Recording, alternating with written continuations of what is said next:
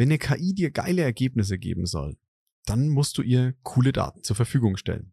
Aber genauso wichtig wie die Daten, die du reingibst, sind die Daten, die eben die KI nicht bekommen hat.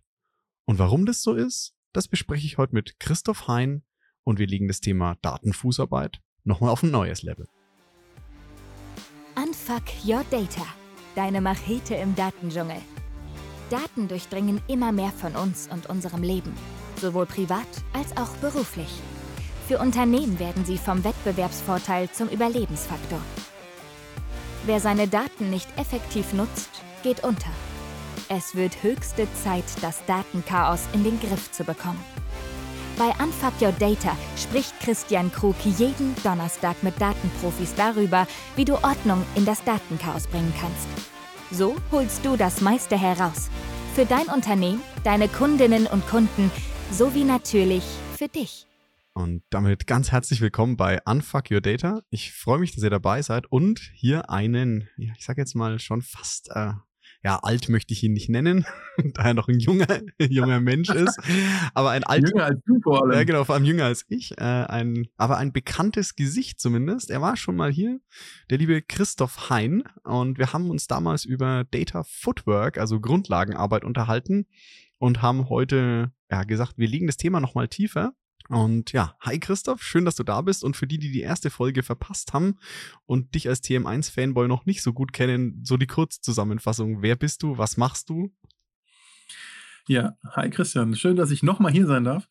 Ich bin der Christoph, bin ähm, aktuell bei der DB Systel als Consultant unterwegs. Die DB Systel ist äh, Tochterunternehmen der Deutschen Bahn. Wir machen eben IT-Projekte im gesamten Bahnkonzern und ähm, der Schwerpunkt meiner Projektarbeit liegt ja vor allem auf den Themen Simulation, Planung und Analyse, also im weitesten Sinne alles Mögliche mit Daten und der äh, Fokus vor allem eben auf der Analyse und der äh, Planung von Daten. Das heißt, der Blick nach hinten, was ist schon passiert, aber eben auch genauso wichtig, der Blick nach vorne, wo wollen wir hin und wie können Daten uns dabei helfen, datengetriebene Entscheidungen zu treffen.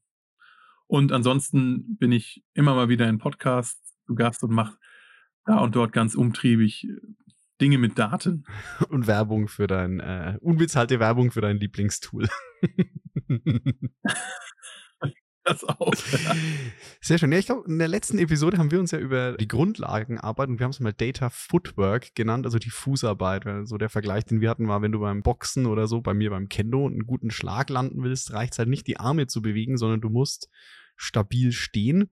Und das gilt ja auch für die Datenarbeit. Das heißt, du brauchst so ein gewisses Datenmanagement, diese Grundlagenarbeit, die eigentlich keiner machen will. Wenn die Füße werden dreckig, ah, du sitzt in irgendwelchen langweiligen Tabellen rum, musst da irgendwelche Regeln aufschreiben. Das will immer keiner sehen, will keiner machen. Aber ohne das landest du halt einfach keinen vernünftigen Treffer. Ob das jetzt mit dem Schwert oder mit der Faust oder halt mit deiner Auswertung ist, sei mal dahingestellt. Ja, und wir haben ja damals auch in der letzten Folge direkt die beste Analogie für Grundlagenarbeit aus dem Film, aus den Filmen gebracht mit Mr. Miyagi. Ne? Und ich muss sie direkt zum Anfang ja. wieder raushauen, weil sie einfach immer wieder so passend ist. Und zwar diese berühmte Szene, wenn Daniel Sun eben und von Mr. Miyagi angefangen wird zu trainieren und er anfängt, das Auto zu polieren, ne? Wax on, wax off oder auftragen ja. und polieren. Total repetitive, langweilige Arbeit, ja, wo man auch für das, was man tatsächlich machen will, erstmal kein Ergebnis sieht. Ne? Man weiß nicht, was das, was einem das jetzt gerade, es bringt einem erstmal nichts, außer dass es das sauber ist. Ne? Davon hat man ja erstmal aktuell noch keinen Mehrwert. Und genauso ist es eben bei dem Data Footwork, bei der Datenfußarbeit. Ich muss die, das Datenmanagement muss passen. Es muss sauber sein, damit ich später daraus äh, mit den Daten eben vernünftig arbeiten kann. Ja, und Jetzt haben wir gesagt, ne, wir sind jetzt, jetzt sind wir auf dem Level hier, weil Mr. Miyagi so erste Grundlagenarbeit, Daniel Sun ist, Daniel Sun ist reicht so für den schwarzen Gurt gerade so. Wir wollen ja jetzt vielleicht mal nach einem, hier wie äh, Muhammad Ali oder Cassius Clay nach dem Weltmeistertitel greifen. Der hat ja auch, war ja auch bekannt für seine äh, herausragende Fußarbeit, ne? Tanz wie ein Schmetterling, mhm. Stich wie eine Biene, sage ich nur. und das ist auch meine Wahrnehmung in, in Zeiten, wo es jetzt, sag ich mal, durch KI, durch andere Simulationstools und ähnliches die Datengrundlage und das Ergebnis immer weiter entkoppelt werden, kommst du ja immer weiter weg mhm. mit dem, was du tust, von den eigentlichen Grundlagen. Aber mein Gefühl ist, umso wichtiger wird's, Ich glaube auch, genau, das ist dann wieder, mir fällt jetzt auch gerade spontan wieder eine sehr schöne Kampfsportanalogie ein. Das ist ja auch wirklich diese verschiedenen Level.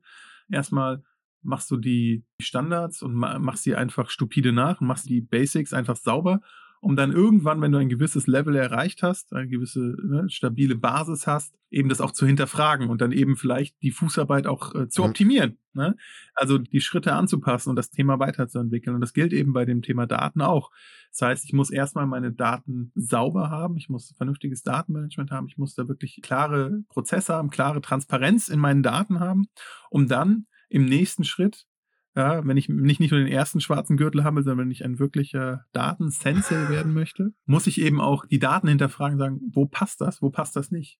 Ja, was mhm. dann eben, wir hatten es im Vorgespräch schon das Thema, ich habe dann zwar vielleicht super saubere Daten, ja, aber die ja. Daten bilden eben nur die Hälfte der Realität ab. Das heißt, mir fehlen Daten. Ich, Dinge, für die ich keine Daten habe, kann ich nicht analysieren. Aus Nicht-Daten kann ich keine Informationen gewinnen. Also stimmt vielleicht nicht ganz, weil auch da stimmt, Wissen, dass, Teil, dass, dass, da keine Daten sind, kann ich auch was generieren, ja. aber es ist die Frage, ob das nicht auch wieder Daten sind, die nicht Daten. Aber ich kann eben meine Foundation hinterfragen, kann gucken, okay, wo fehlen mir Daten und kann eben auch kritisch hinterfragen, sind die Daten, die ich da habe, führen die zu dem Ergebnis, das ich haben möchte oder beeinflussen die das Ergebnis negativ? Ist da eine Bias in meinen Daten? Ja, ich glaube, wir hatten ein schönes Beispiel im Vorgespräch und äh, wenn es dir nicht zu heikel ist, würde ich vielleicht auch das direkt nehmen. Äh, wir sind ja rein in so einen so Bereich, äh, wo, wo wir gesagt haben, okay, daran wird es eigentlich ganz schön sichtbar, was das überhaupt bedeutet und welche Gedanken man sich machen muss. Und ich glaube, wir waren so ein bisschen uneins, von, von wo fangen wir das Denken an. Und ich sage halt auch immer, Use Case Driven, so immer von dem Anwendungsfall, den ich möchte. Und ich glaube, wir sind mal reingegangen in diese HR-Daten und da mhm. hatten wir zwei Bereiche. Zum einen mal äh, die Geschlechtsidentität und eventuell auch noch den gewissen Teil der Orientierung. Zum einen, na klar, es gibt das Thema jetzt auch gerade mit ESG-Reporting und allem wird es nochmal deutlicher und auch durch die ja, Veränderung der Arbeitsstruktur und der Gesellschaft als solches, die Frauenquote. Ja, also jetzt nicht unbedingt die Quote, die festgelegt wurde, sondern einfach der Anteil der Beschäftigten, die Frauen sind und vor allem nochmal die Diskrepanz, die wir da haben in Führungsleveln, weil man ja auch da einen Bias drin haben kann. Wenn du jetzt sagst, okay, ich mache jetzt eine KI, die mir beim Einstellen von Menschen hilft, dann guckt die erstmal in die Vergangenheit, sieht, dass da ganz viele Männer sind, sagt ja, okay, Abfahrt, dann sortieren wir die weiblichen Bewerbungen direkt mal raus. Genau, dann hast du auf einmal nur noch äh, Führungskräfte, die Thomas heißen. Ja, super. Also, ne, aber da ist auch wieder das, das Thema, ne? Du musst ja erstmal eigentlich bewusst sein, dass du das nicht möchtest. Und ich finde, da hast du schon so ein kleines Henne-Ei-Problem, wenn du um dich rum nur Thomas hast, ist es dann überhaupt ein Problem, dass da keine Sabine dabei ist. Okay, interessante, interessante Richtung, die du das gerade gedreht hast. Ähm, du musst dir natürlich außerhalb deiner Daten denken. Du musst halt darüber nachdenken, ja. welche Daten fehlen mir, was oder was ist eben diese Bias in meinen Daten und eben und das ist, glaube ich, eine große Gefahr, die wir aktuell ähm, im Rahmen von diesen ganzen KI-Themen haben. Alle finden, ja, wir brauchen KI, die KI heilt alles. Nein, die KI, genau sowas, die KI perpetuiert sowas. Ja? Ja. Die genau das Thomas-Prinzip wird durch eine KI fortgeschrieben, weil die KI, wo soll die denn, die hat ja keine anderen Daten. Ne? Also woher soll die das Grund, also im ersten Schritt erstmal. Das heißt, das ist ganz wichtig, eben diese kritische Hinterfragen meiner Datenbasis. Das Thema Datenmanagement war schon immer wichtig, war schon immer unbeliebt, aber es wird, wie du hast es so schön gesagt, je stärker die Analyse von der Datenbasis ähm, sich entfernt, je automatisierter das wird, desto stärker das abstrahiert wird, desto aufwendiger die Algorithmen werden, die diese Daten analysieren, desto wichtiger ist es, eben diese, diese, diese Foundation auch zu hinterfragen und wirklich da, da, da kritisch zu hinterfragen. Und das kann eben die KI nur bedingt. Na, natürlich kann man da, du hast es schon mal, glaube ich, im Vorgespräch gesagt, die Pattern Recognition kann mir sagen, okay, ich habe hier zwar auf äh, Unternehmensebene die und die Frauenquote, aber wenn man es auf die Abteilungen runterbricht, äh, ist das da und da ja. vielleicht ein Problem. Das müsste man sich vielleicht mal angucken. Genau, sagen wir ein Beispiel, ich meine, können wir plakativ machen, wenn du sagst, okay, wir haben ein Unternehmen, wir haben ja 50 Prozent Frauenquote, denken erstmal so, oh cool, alles easy, die Hälfte unserer Angestellten sind weiblich. Gut, nehmen wir für die Vereinfachung einfach mal zwei Geschlechter und wir beide sind uns einig, dass es da mehr gibt und dass auch äh, diese Menschen einen Platz haben, aber mit zwei Parametern oder mit zwei Ausprägungen zu arbeiten, erleichtert einfach die Debatte. Deswegen for the sake of uh, simplicity hier nehmen wir nur männlich und weiblich in unsere Beispieldebatte. Und das heißt, du sagst, okay, natürlich die Hälfte und da kommt ja schon der erste Schritt, wo ich sage so, du guckst erstmal in die Bevölkerung rein und siehst, okay, da habe ich circa 50-50. In meinem Unternehmen ist es auch 50-50, sieht erstmal gut aus. Und wenn ich jetzt aber nur mein Unternehmen nehmen würde und sagen würde, ja, boah, ich habe 10% Frauenquote, alles gut, da komme ich wieder zu deiner Foundation, genau diese Foundation kritisch zu hinterfragen. Wenn ich gar nicht den Blick nach außen wage und sage, okay, in der Bevölkerung haben wir aber 50-50, ich habe 10-90, muss ich da was tun? Ja, und dann eben noch da weiter reingehen und eben dann die Schnittmengen auszuwerten. Ne? Also wie sieht das auf Abteilungsebene aus? Wie sieht das bei anderen Kennzahlen aus? Und das dann eben auch zu hinterfragen, ist das okay oder nicht? Ja. In dem plakativen Beispiel ist es erstmal die Realität, aber ist das auch was, wo ich in Zukunft Ja. hin möchte? Ne? Ja, das, das meine ich mit Use Case. Ja. Möchte ich da ein fröhliches Weiter so oder sage ich, da muss ich was ändern? Aber du hast es auch schon so schön gesagt, for the sake of the argument von wir gehen von zwei Geschlechtern aus. Das ist genau der Punkt. In den meisten Fällen kannst du was anderes gar nicht auswerten, weil du nur das abfragst. Wie viele Formulare im Internet findest du, Ja. wo du angibst, männlich oder weiblich? Da musst du ja schon froh sein, wenn überhaupt divers angegeben ist. Ja. Ähm, aber wo du einfach sagst, es gibt, es wird gar nicht die Möglichkeit gegeben, mehr anzu, anzugeben. Ne?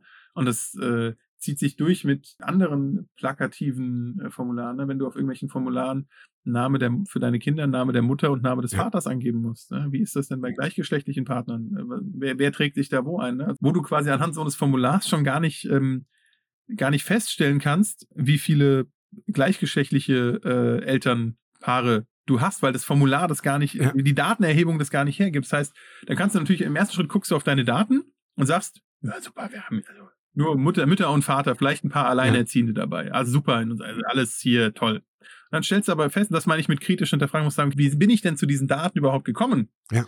Ja, ist mein Formular vielleicht äh, da an der Stelle einfach schon falsch? Ja, genau. Habe hab ich in der, habe ich in der, in der Erschaffung dieser Grundlage vielleicht schon gewisse Bias reingebracht, die dann, und da, da geht ja vollkommen recht, so eine KI, die kann so ein Bias halt einfach nur, also sagen wir mal, ganz schwer auflösen, aber extrem gut verstärken. Genau. Ja, das haben wir, wenn wir jetzt in so, kla so klassische Beispiele reingehen, wie das ganze Thema dem Predictive Policing. Ja. Wenn die KI sagt, da wo früher viel Verbrechen ist, wird auch in Zukunft viel Verbrechen sein, also schicken wir da mehr Polizei. Wenn mehr Polizei ist, wird automatisch mehr Verbrechen gefunden. Ja, also wo es dann eine self-fulfilling prophecy wird, ja. Ja, genau. Sowas hast du natürlich zum Beispiel. Oder auch, ich finde das Beispiel sehr cool mit, mit dem veganen Essen, weil es nicht ganz so, das ist vielleicht auch wahrscheinlich ein emotionales Thema, aber Ikea hat es gemacht und hat, wenn ich das richtig im Kopf habe, den veganen Hotdog zum Standard gemacht. Das heißt, wenn du dort einen Hotdog bestellst, kriegst du einen veganen Hotdog. Wenn du einen, einen, einen fleischhaltigen Hotdog haben willst, musst du es aktiv sagen. Das heißt, wenn du sagst, ja, gib mir mal einen Hotdog, kriegst du einen veganen. Also der Default ist jetzt mal wieder, der Default-Modus, die Standardauswahl ist vegan. Genau. Umgekehrt bei beispielsweise Burger King. Die haben Mhm. auch, äh, wie ich finde, auch sehr leckere plant-based äh, Burger.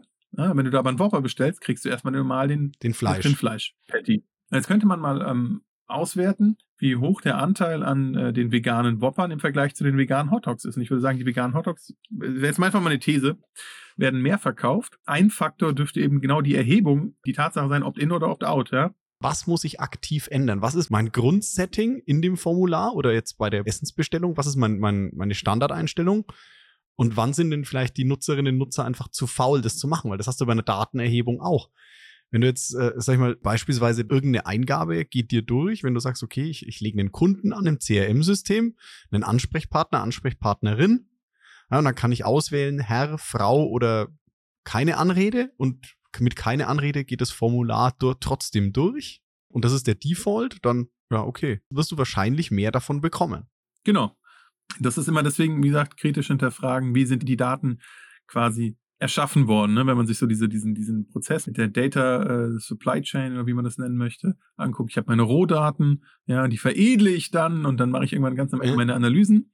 Ja, wie sind die Rohdaten entstanden? Ne? Und das ist dann auch etwas, was uns in Zukunft noch mehr beschäftigen wird bei KI, eben genau ne, ethische Fragen zu der Datenerhebung. Wie sind die Daten entstanden? Unter welchem Zwang sind sie vielleicht auch entstanden? Ja? Also wenn keine Ahnung, sei es, sei es Drückerkolonnen an der, an der Haustür oder am Telefon, also in welcher Ja. Situation wurden die Mhm. Daten erfasst? Ganz simpel, war es ein Pflichtfeld oder war es ein optionales Feld? Ne? Das muss man ja dann eben auch immer berücksichtigen, wie du gesagt hast. Wenn es ein optionales Feld ist, was einen Default-Wert hat wie keine Angabe, was bedeutet das dann? Ne? Das bedeutet dann, dass Ja. dieses Feld einfach ähm, muss ich anders bewerten als das Feld mit dem Vornamen, wo es keine Vor Vorbelegung gab, was sie aber auch ausfüllen mussten. Ja. Und ähm, wie gesagt, das kann die KI nicht für uns tun. Da müssen wir selber drauf gucken, müssen wir drauf achten. Das wird einfach immer wichtiger werden. Ja? Genau, und meiner Meinung nach halt auch je mehr du das voneinander entkoppelst. Also wenn du äh, zwei Sachen zeitlich oder so von der Relevanz her entkoppelst, wird es halt schwerer nachzuvollziehen. Je älter wir werden und uns dann immer auch denken, wir werden damit irgendwie zwangsweise cleverer und äh, begreifen diese Zusammenhänge besser. Gerade bei einer KI ist es ja so, dass du gar nicht mehr so direkt siehst, welche Daten überhaupt drin sind. Also wenn du etwas automatisierst, wenn du jetzt irgendeine Auswertung machst und sagst, okay, Christoph, gib mir mal eine Auswertung über die Geschlechtsverteilung in dem Bereich und dann noch für die Führungskräfte, weil ich glaube, äh, wir sollten auch mal gucken, dass wir die Führungspositionen für Frauen attraktiv machen. Ja, dann gehe ich ja noch in die Daten rein, dann sehe ich noch, dass der Christoph mir eine Auswertung gibt, sagt, okay, 30 Prozent in der Abteilung sind Frauen, aber nur ein Prozent der Führungskräfte sind Frauen, da hocken nur Männer. Dann sehe ich noch mit Hand, okay, hey, so sind die zustande gekommen, das sind die Menschen dahinter. Und dann bewerte ich vielleicht möglicherweise diese Stellenanzeigen anders oder bewerte da gewisse Kriterien anders. Wenn ich jetzt aber eine KI einfach den Vorschlag machen lasse, wen befördere ich denn jetzt auf die nächste Position, dann guckt das Ding einfach rein und schlägt mir jetzt vielleicht den Thomas vor. Und sagt, hey cool, nach allen Standards, die da sind, ist der Thomas der perfekte Kandidat. Genau, weil sein Vorgänger hieß auch schon Thomas. Muss ich nicht mal, muss ich gar nicht das Schild ändern. Perfekt. genau. Ja, wenn du auf der First Name Base bist. Nee, das ist ja auch, um das Thema ein bisschen weiter zu steuern. Das, das ist dann wieder auch wenn wir über Bewerbungen reden zum Beispiel, wie sind Stellenanzeigen formuliert? In welcher Sprache sind sie? Ja. Also wenn du sagst, ja, bei uns können die Leute durchaus auch mit, äh, also Deutsch, ja, die müssen Deutsch können, ja, aber ähm, trotzdem kannst du ja hergehen und kannst zum Beispiel sagen, ich versuche die Leute trotzdem zu catchen, indem ich in mehreren Sprachen, sei es Türkisch, Spanisch, Griechisch, Chinesisch, whatever, diese Stellenanzeige eben auch publiziere, um die Leute zu catchen, ja, dass die eine Bewerbung einreichen. Also, oder habe ich das eben nicht? Ist das eben nur auf, auf, auf Deutsch? Nur auf Deutsch. Das ja. muss ich eben hinterfragen, um Aussagen darüber treffen zu können. Ich kann natürlich dann sagen, ja, wir kriegen äh, fast nur Bewerbungen von äh, Deutsch-Muttersprachlern auf die Stelle. Ja, klar, Weil die Stellenanzeige halt auf Deutsch ist, ja, danke. Genau, also ist das vielleicht ein Thema und eben nicht, ja, wir können nichts anderes machen als Deutsch-Muttersprachler einstellen, weil äh, die bewerben sich ja nur die bei, die, die bei uns. Ja, aber ist mhm. vielleicht genau das eben schon das Problem, eben zu hinterfragen die Daten kritisch zu hinterfragen, wie, wie sind sie zustande gekommen. Oder wir schalten unsere Stellenanzeigen nur auf Facebook, wundern uns, dass nur alte Leute sich bei uns bewerben.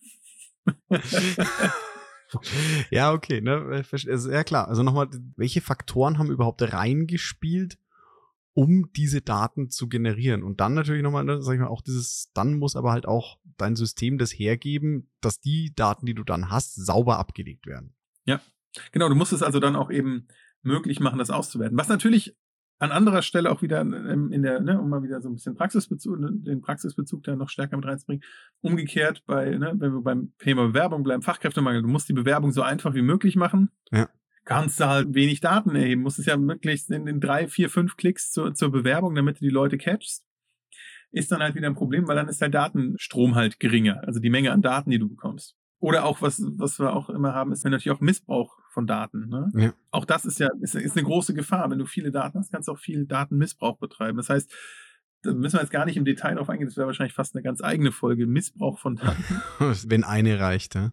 Ne, um den Kommentaren vorzugreifen. Natürlich muss man das auch berücksichtigen, aber das ne, soll ja. hier an der Stelle nicht ganz der Fokus sein. Wir wollen uns ja eben rein auf das Thema Datenmanagement, äh, Data Footwork und eben auch das kritische Hinterfragen meiner Daten konzentrieren. Das heißt, ja, die anderen Themen sind halt eben auch wichtig und das sind auch Gefahren davon, aber soll jetzt hier nicht das Thema sein, oder? Das heißt aber, sagen wir so wieder Richtung Datenmanagement. Das heißt, ich muss natürlich eine Plattform schaffen, einheitlich, wo ich diese Daten, das hat man ja das letzte Mal auch so Freitextfelder vermeiden, ganz einfach, ja, weil ansonsten mit Freitextfeldern hat, hat jede KI richtig Spaß. Ja? Jeder Mensch auch, ne? Ähm, oder auch leeren Feldern, sondern du musst es halt auch in ein System bringen, was, was sinnvoll ist, aber halt auch die Daten dann hinterfragen, wie sind die denn überhaupt zustande gekommen, damit diese Basis entstanden ist. Weil ohne so eine solide Datenbasis, so keine Ahnung, auf fünf Trainingssätzen kannst du bestimmt eine KI trainieren, aber ob das Ergebnis dann halt dann das ist, was du möchtest, da schwierig. Das ist natürlich auch immer ähm, äh, wichtig, wie du die, wie du die Daten erfasst, was du halt am Ende damit auch mhm. auswerten willst und wie, ja, sowas wie Freitextfelder vermeiden. Da fängt ja schon die Interpretation der Daten an. Das ist ja auch irgendwie ein Teil vom ja. Datenmanagement oder auch natürlich nur das erfassen, was ich auch, äh, wo ich auch einen Anwendungsfall für habe. Das ist immer dieses, dieses problematische Thema. Wir nehmen einfach mal, erfassen mal alles. Alles, ja. Die Erfassung selber bringt schon die Bias rein. Das, wie, wie, sagt der Physiker immer, dass das, das Ergebnis wurde durch die Messung verfälscht, ne? Ja, genau. ja. Ja, aber das ist, es ist ja bei Daten auch so. Ne, also wenn du es ganz platt gesagt, wenn ich ein Thermometer, was Raumtemperatur hat, in irgendeine so äh, Flüssigkeit halte, die von der Raumtemperatur abweicht, um die Temperatur zu bestimmen, dann verändere ich mit dem Eintauchen des Thermometers schon die Temperatur der Flüssigkeit. Minimal. Du hast dir früher auch immer die, die Krankentage in der Schule erschwindelt, ja, das Thermometer von der ja, Mama genau. kurz auf den gelegt, ja? Ja, natürlich. Nee, aber ich wollte gerade, ich wollte sagen, also das Thema, das ist ja dann auch jetzt, um das nochmal noch mal so einen anderen Bereich da zu streiten, auch ähm, beschäftigen mich gerade auch viel ja. mit dem Thema Nachhaltigkeit. Ja? Auch da das Thema ja. Datengrundlage super spannend, weil ähm, da gibt es noch nicht so viel. Jeder macht jetzt irgendwas mit ESG, das ist klar. Da stehen die Unternehmen vor ganz neu vor dieser Herausforderung, so eine vernünftige Foundation zu haben, mit der sie dann eben ähm, mit diesen Daten wirklich auch was machen können, außer eben, okay, ich kann jetzt diese eine KPI im, im ESG-Reporting befüllen, ne? sondern wirklich da auch wie, wie erfasst man die Daten? Und weil es halt systemisch noch gar nicht so viel gibt, dass das sauber erfasst. Ne? Wie, ja. wie, kommen die Daten zustande? Ne? Wenn wir dann über Kreislaufwirtschaft reden oder über ähm, Lieferketten-Sorgfaltspflichtengesetz und dann ich auf einmal Daten brauche von meinen Lieferanten und deren Lieferanten, da dann auch wieder, wie sind die Daten zustande gekommen? Ne? Wie, wie habe ich den ähm, zum Beispiel die Bereitstellung der Daten möglichst einfach gemacht? Ein große, großes Thema. Wie kriege ich die Daten, wenn ich irgendwie ein Speditionsunternehmen bin? Oder Logistikunternehmen mhm. und habe, arbeite dann mit vielen kleinen Speditionen zusammen, die dann irgendwie vielleicht so drei, vier, fünf FahrerInnen haben. Und dann, wo dann irgendeine Person so auf 10 bis 20 Stunden die Woche das Backoffice macht, mit Rechnungen schreiben und dann mhm. sage ich ja hier, ich brauche jetzt von dir übrigens noch folgende 50 Kennzahlen, um meinen ökologischen Fußabdruck zu berechnen. Ja? Dann geht es vielleicht noch für den durchschnittlichen Spritverbrauch pro Fahrzeug oder so, ja, dann wird's, dann, da gibt dann einfach auch Kennzahlen dabei, die dann super, ähm, super schwierig zu bekommen sind. Das heißt, und für diese Personen, die mit dem Thema nicht so stark konfrontiert sind, und dann sind diese Daten noch hart zu bekommen. Das muss ich dann eben berücksichtigen, wieder, wenn ich diese Daten bei mir im System habe. Wie vertrauenswürdig sind diese Daten? Welche Qualität haben diese Daten? Kann ich die genauso hoch einschätzen wie, eine, wie Daten, die ich von irgendeinem Standard, äh, über einer Standardschnittstelle von einem Standard-Datenanbieter irgendwie beziehe. Wahrscheinlich haben die nicht die gleiche Qualität. Ne? Und das ist dann wieder was, was ich berücksichtigen muss bei meiner Auswertung. Da kommt auf einmal raus, die ganzen kleinen Fuhrunternehmen haben einen viel besseren ähm, Spritverbrauch als die großen. Warum? weil die halt irgendwie irgendwelche Standardwerte vom Hersteller eingetragen haben. Die Großen haben es halt ja. halt wirklich berechnet. Ne? Als, als ein plakatives Beispiel ist vielleicht ein bisschen näher zu bringen. Und wirklich sagen muss, muss das immer kritisch hinterfragen, wo kommt es her und wie, wie fließt es in meine Auswertung ein? Ja, oder vielleicht auch mal, warum wurden die Daten erfasst? Ne? Wie du sagst, ne? weil eben jetzt, sag ich mal, der Kunde gefragt hat, hey, was ist denn der Spritverbrauch? Hat den bis jetzt gar nicht im Detail auf der Ebene interessiert. Dann hat er einfach gesagt, boah, muss ich abgeben? habe ich eigentlich gar keinen Benefit davon, gucke ich halt schnell her, was der Hersteller sagt, was das Ding so braucht und Abfahrt. Ja, wenn jetzt aber jemand, sagen wir mal, das Beispiel hat, dein Spritverbrauch ist gezielt niedriger, weil du, keine Ahnung, wie auch immer, besonders spritsparend deine Leute fahren lässt oder halt irgendwelche da vielleicht auch datengestützt Algorithmen hast, die dein Fahrprofil so anpassen, dass du sagst, okay, ich fahre mit möglichst wenig Spritverbrauch, dann möchte die Person sich halt auch eher positiv dir gegenüber darstellen, sagen, hey, das bringt das, ich spare mir 10% Sprit und ich spare dir dadurch einiges an CO2 in deinem ESG-Report ein, weil ich halt super nachhaltig bin. Ist ja eine ganz andere Motivation, die Daten abzugeben. Genau, das ist also das ist ein total wichtiger Punkt, genau wie, also sind die Daten, sag mal, sind das Pflichtdaten oder sind es Abfalldaten? So Daten, die hat man ja. so mit erfasst, ne? Und dann kommen wir wieder zu deinem Feld vorbelegt mit keine Angabe. Wenn ich das dann später irgendwann auswerte, sage ich, oh ja. ja.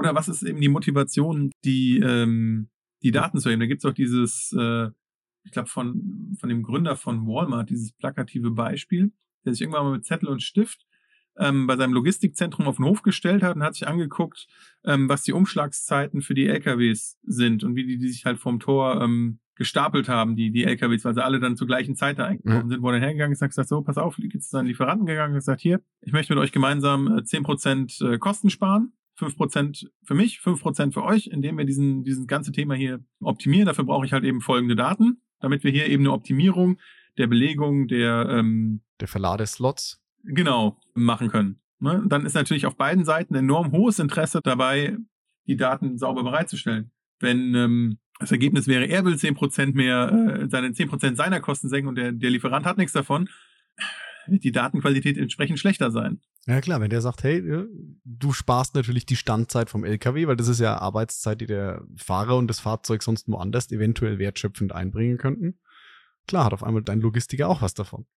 Genau, deswegen, das ist einfach, ne, kannst du drehen und wenden, wie du willst. Du musst das Thema immer hinterfragen, wo kommt's her, warum ist das so und warum sind die Daten erhoben worden. Das heißt, du brauchst nicht nur die sauberen Daten, sondern du musst auch das drumherum den Prozess transparent und klar haben. Und das wird einfach immer wichtiger. Wie gesagt, sei es KI, sei es auch äh, Themen wie, wie Data Mesh, ja, wo du ja auch eine, eine Abstraktionsebene hast zwischen den Ursprungsdaten und dem Konsumenten der Daten, nämlich den Data Owner, ne, der das Datenprodukt ja. generiert, ja, der vielleicht gar nicht weiß, wo, woher so diese, diese ganzen ähm, Grundlagendaten kommen an manchen Stellen, ne, wo alle vielleicht herkommen, sondern der wirklich die nur miteinander verschneidet. Ja, und der Konsument dann gar nicht mehr weiß, wie der Verschnitt der Daten äh, zustande kam, weil er es auch nicht wissen muss. Genau, wenn alles passt, muss er es eigentlich. Und das ist ja wieder das andere, was heißt, wenn du eine gute Fußarbeit hast, und den stabilen Stand hast, dann hast du ja dafür gesorgt, dass sich die einzelne Person so ein hohes Vertrauen haben kann in diese Daten, dass es eigentlich ja. fast egal sein kann, wie es zustande gekommen ist. Und wenn wir das alles erreicht haben, dann kommen wir irgendwann auch an den Punkt, dass äh, das Bedürfnis nach Excel ein bisschen nachlässt, ja, weil die Leute nicht mehr die Daten auf atomarer Ebene auseinandernehmen wollen, weil sie, sondern weil sie Vertrauen in die Daten haben. Wäre ja schön. Also meine, meine Beziehung zu Excel ist jetzt, glaube ich, langsam hinlänglichst bekannt.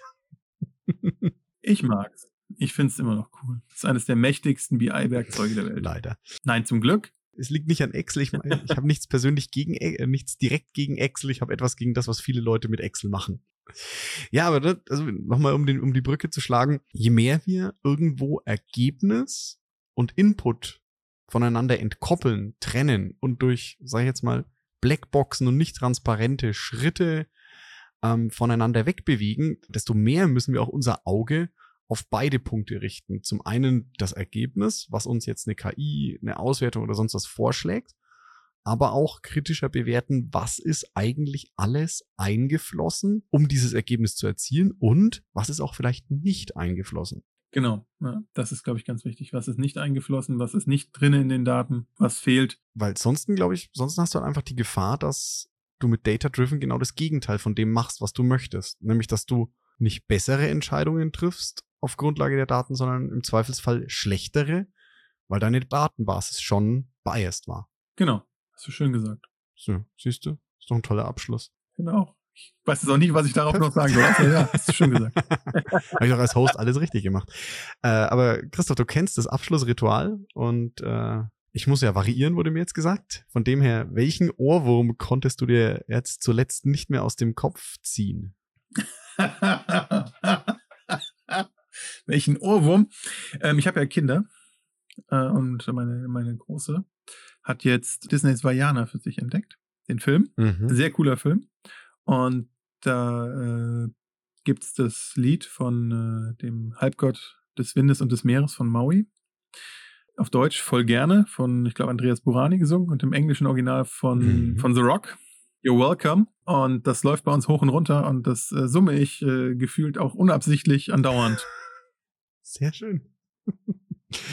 Was kann The Rock eigentlich nicht? Schauspielen, wresteln, singen, es wird wild.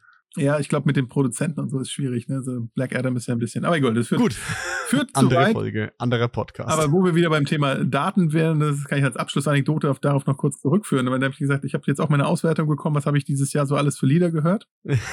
ja, und das sind nur, das sind nur Disney-Lieder und Kinderlieder von Rolf Zukowski dabei. Und wenn man das jetzt einfach nur so sich anguckt, sagt man so, das ist aber ein komischer Typ. ja? Wenn man aber wieder jetzt in Perspektive setzt und sich anguckt, dass halt alle ähm, Smart Speaker über meinen äh, iTunes-Account laufen und äh, ich die Kinder morgens äh, auch in den Kindergarten bringe und so. Ja, keine Chance. Um deinen Musikgeschmack rauszufinden, muss man dann auf die Plätze dahinter gucken. Genau, da muss man weiter nach hinten gehen. Sehr schön. Und lieber Christoph, welches Buch sollten denn die Zuhörerinnen, Zuhörer und ich lesen, das äh, zum einen nicht aus deiner Feder stammt und zum anderen auch äh, von der mhm. Jugendfreigabe vielleicht für deine Kinder geeignet sind? Für meine Kinder? Oh ja. ja. für meine Kinder kann ich natürlich. Äh, also ich meinte von der Altersfreigabe, dass es äh, durchblättern können, ohne dass, äh, ohne so. dass du elterlich eingreifen musst. Ach so, weil sonst hätte ich dir jetzt äh, Kardiologie for Babys empfohlen. Da steht meine Tochter total drauf. Okay, dann hast du jetzt eine Premiere geschafft. Das erste Kinderbuch als Leseempfehlung. Kardiologie for Babys. Ja, sehr gut. Kann ich auch jedem empfehlen, ne, weil das das ganze Herz äh, wirklich mal leicht verständlich erklärt auf wenigen Seiten. Mega. Dann bleibt mir nur noch zu sagen, lieber Christoph, danke dir für die Wiederholung und, äh, sag ich mal, Tieferlegung unseres Gesprächs, ähm, dass du dir heute auch die Zeit genommen hast. Natürlich ganz lieben Dank auch an alle, die es bis hierhin durchgehalten haben zu hören. Wenn euch der Podcast äh, gefallen hat, tut mir den kleinen Gefallen, drückt jetzt auf Folgen oder abonnieren, wie auch immer das auf der Plattform heißt, auf der ihr es hört, wo ihr es gerade hört. Und ja, wenn Fragen sind zur Fußarbeit, kommt gerne auf Christoph und mich zu, auf LinkedIn. Ähm, da sind wir beide aktiv. Und ja, damit bis zur nächsten Folge und ich freue mich, wenn ihr dann auch wieder dabei seid.